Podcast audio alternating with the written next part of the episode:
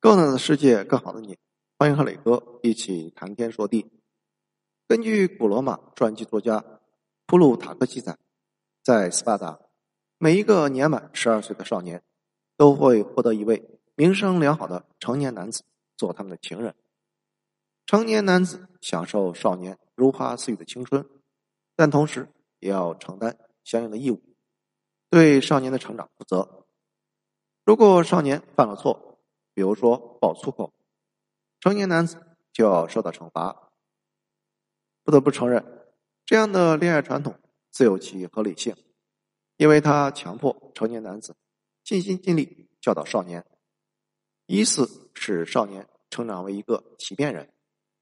古希腊人的这种传统被公元十世纪日本佛教徒继承，他们甚为喜爱这种既是情侣又是师徒的关系。年长的僧人提供教育和保护，年轻的僧人用爱和身体来回报。从公元前三世纪开始，古罗马贵族家庭的孩子往往会请一个希腊奴隶来做老师，这个老师就是教仆。罗马多次跟希腊交战，许多希腊人沦为奴隶，罗马人便开始大量使用希腊奴隶做自家小孩的教仆。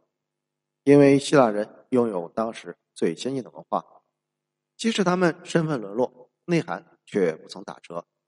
所以，罗马儿童一离开奶妈的怀抱，就会被立刻交到希腊教仆手中，由教仆指导孩子的言行举止，培养美德，辅导功课，接送上下学，保护孩子的人身安全，全天候贴身服务。就餐时，教仆让孩子穿着罩衫。和自己规规矩矩坐在一起，不能交叉双腿，不能抢夺食物，不能将手指张开去拿食物。正确的做法是用拇指和其他一两个指头优雅的取过食物。课堂上，教父常常背着大棒，孩子一闹腾，棍棒伺候。放学回家，教父在灯柱下监督孩子做作业。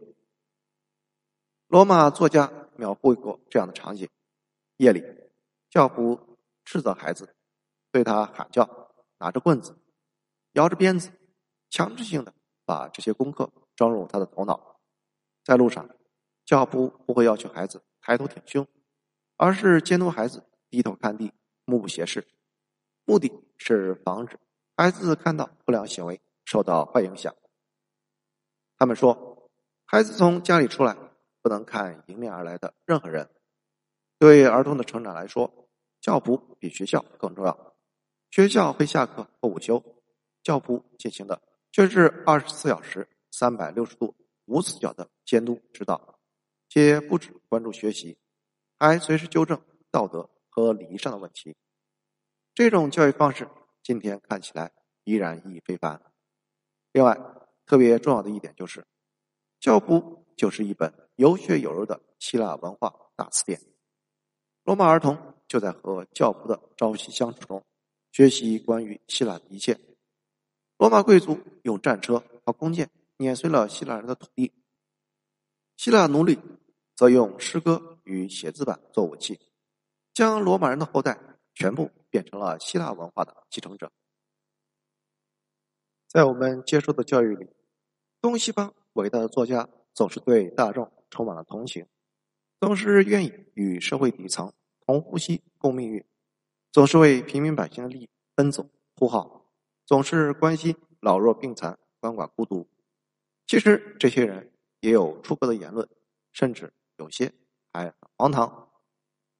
福楼拜就曾经说过：“我相信百姓大众群众总是卑劣的，而他的创作动机也全然不是为千千万万劳动人民服务。”他在一八七二年六月五日写给。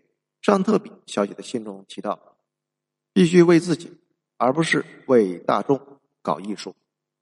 而他在一八四六年九月二十七日写给路易斯·克莱的信中，更是鄙视了大众读者。有些伟大的天才只有一个不足，一种缺陷，就是他特别受到平凡大众的欣赏。对肤浅诗歌容易动心的人，尤其赞赏他。同样瞧不上大众品味的还有哈代。哈代在大英博物馆看到平民大众不能理解和欣赏古代艺术品之后，气得发表了一番尖酸刻薄的言论，将品味欠佳的平民钉死在耻辱柱上。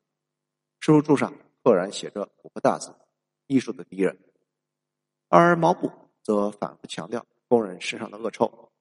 乔治·奥威尔也认为，没有良好的卫生习惯将严重阻碍社会其他阶层对工人的爱。工人的浑身异味让谁也不想亲近他们。最后，奥威尔总结说：“你可能爱上一个杀人犯，但你绝不可能爱上一个臭烘烘的男人。”奥斯卡·瓦尔德在《悼念格雷的画像》中借亨利勋爵的口说：“我同情一切，就是不同情疾苦。我不能同情疾苦，那实在太丑恶、太可怕、太悲惨。那种赶时髦的童年疾苦。”有一种非常不健康的味道。人的感情应当倾注在生活的色彩、生活的美、生活的乐趣之中。生活的伤疤少碰为妙。叶芝则对照相机相当不满，只是因为照相机发明之后，到处都是卑微的民众和他们照相的目光。波德莱尔也认为摄影术邪恶不堪，因为他竟然让卑劣的人刻意。去凝视自己粗陋、庸俗的形象。波德莱尔欣赏的是那些对优美的住所、服饰有着疯狂追求、热衷于艺术品收藏、为了更美的生活而挥金如土的纨绔子弟。他无不忧伤的写道：“风流作风是英雄主义在颓废之中的最后一道闪光。风流作风是一轮落日，犹如沉落的星辰，壮丽辉煌。”然而没有热力，充满了忧郁。民主的汹涌浪潮，漫卷一切，荡平一切，日渐淹没了这些人类骄傲的最后代表者。在波德莱尔看来，纨绔子弟不是只会挥霍遗产的废物，他们是与平庸琐碎的日常对抗到底的斗士，是将疲惫生活过成传奇的英雄。与其将世界交给没有灵魂的大众，过着千篇一律的生活。不如交给懂得欣赏艺术和美的纨绔子弟做最后的狂欢。谢谢收听，欢迎评论、点赞和转发。